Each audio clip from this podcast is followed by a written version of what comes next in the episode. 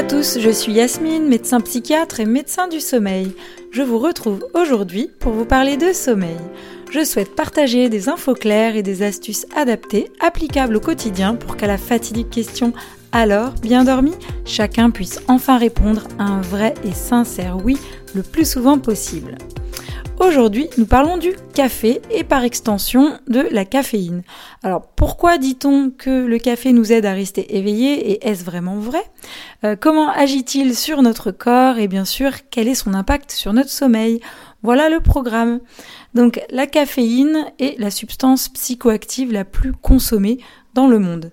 Elle est très souvent consommée de façon quotidienne et on la trouve dans le café évidemment, mais on la trouve aussi dans le thé, le cacao, le coca, les boissons énergisantes, euh, dans d'autres plantes aussi, telles que le guarana ou le yerba mate. Alors, les informations qu'on trouve quant à la quantité de caféine présente dans ces différentes boissons sont assez hétérogènes, mais globalement, une tasse de café filtré contient environ 100 mg de caféine, un expresso environ 50 mg. Alors il contient moins de caféine parce que c'est une question de temps de filtrage plus court. Euh, retenez enfin globalement qu'un café c'est 50 à 100 mg de caféine. Un grand bol de thé, ce serait 30 à 50 mg de caféine. Une canette de coca, environ 40 mg. Un déca, 15 mg de caféine quand même. Donc attention si euh, vous buvez beaucoup de déca. Euh, on retrouve aussi de la caféine dans certains médicaments antalgiques notamment. Alors pour obtenir un effet éveillant, euh, il faudrait consommer quand même pas mal de caféine, en à peu près 200 mg. Et, et la consommation de caféine serait considérée comme excessive, alors parfois au-delà de 300 mg par jour et d'autres disent au-delà de 1000 mg par jour. Donc bon, c'est très variable et en réalité, vous verrez que euh, ces chiffres ont assez peu de valeur puisque la caféine est euh, une molécule dont le métabolisme est très variable d'une personne à l'autre. C'est-à-dire que chacun réagit différemment à la caféine. Euh, c'est une substance qui est métabolisée par le foie et cette métabolisation se fait plus ou moins vite en fonction des gens.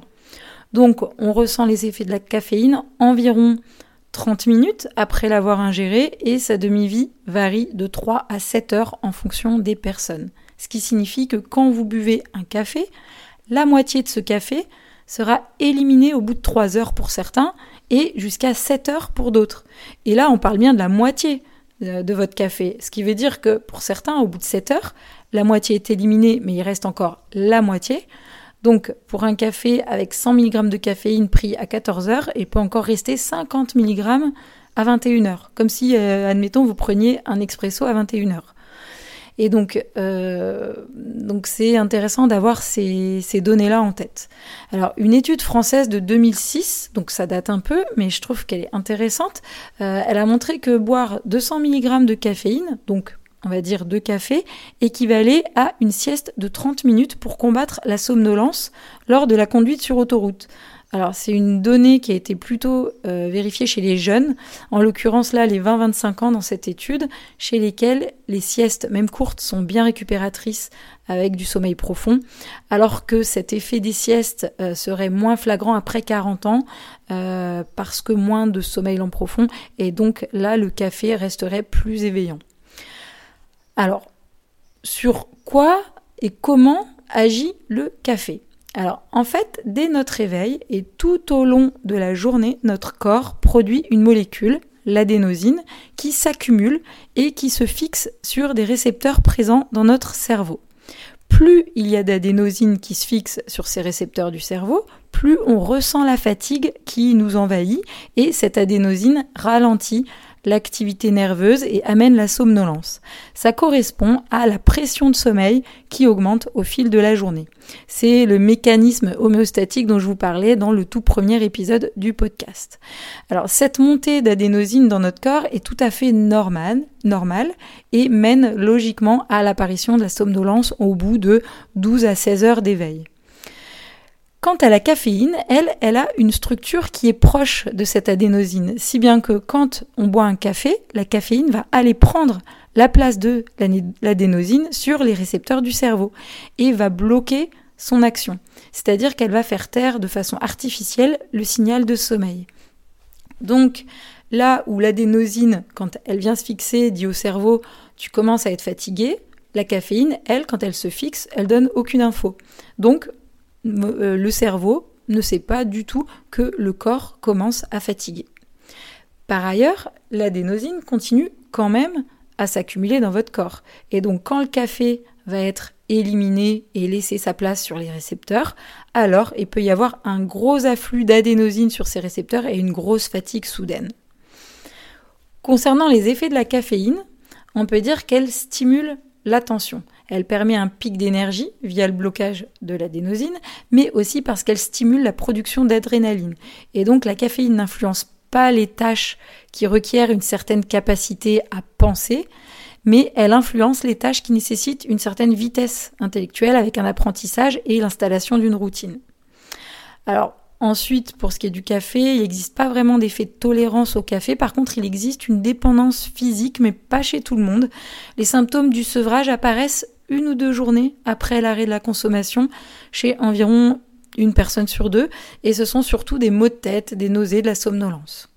Alors, comme beaucoup de drogues addictives, la caféine augmente la production de dopamine dans les circuits du plaisir. Mais elle est différente dans le sens où elle, elle va agir plus au niveau du cortex préfrontal, donc ce qui favorise les processus cognitifs, et elle va pas agir comme les autres drogues au niveau du circuit de la récompense avec un effet euphorisant. Donc l'effet de dépendance est moins important. Alors après avoir eu euh, ces diverses explications. Vous comprenez donc pourquoi il est généralement conseillé de ne pas euh, consommer de café après 14-15 heures, parce qu'en fait, il pourrait retarder l'endormissement et donc raccourcir la nuit. Et donc on a vu hein, dans d'autres épisodes, et on en verra dans l'épisode qui arrive, euh, quelles sont les conséquences de raccourcir la nuit. Alors en pratique, c'est bien plus compliqué que ça parce que, bah, comme souvent, hein, quand on parle du corps humain euh, ou même plein de choses, c'est plus compliqué. Et donc, euh, en fait, il existe de telles différences interindividuelles d'origine notamment génétique euh, dans la métabolisation de la caféine que le mieux est encore que chacun observe son vécu par rapport au café.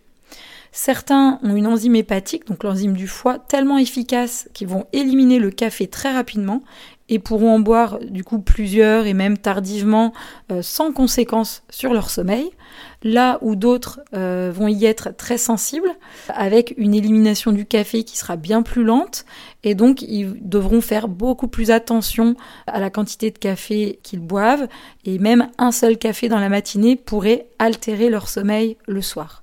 C'est donc à vous de faire le point sur votre consommation de café. Si vous avez un doute sur euh, son action ou non sur votre sommeil, ça peut valoir le coup de modifier vos habitudes quelque temps et d'observer d'éventuels changements sur la qualité de votre sommeil, la durée de votre sommeil, sur euh, votre facilité euh, d'endormissement. Voilà un petit peu ce que je voulais vous dire pour aujourd'hui sur le café. J'espère que cet épisode vous a plu. J'attends vos retours, vos remarques pour essayer de toujours mieux répondre à vos attentes. Euh, vous pouvez me retrouver notamment sur Instagram sur le compte Yasmine Dogdodo. Et le gros bonus, c'est si vous pouvez euh, noter le podcast avec 5 étoiles sur Apple Podcast et pourquoi pas mettre un petit commentaire. Ça fait toujours plaisir et ça aide à faire connaître le podcast. Merci pour votre écoute et à très bientôt.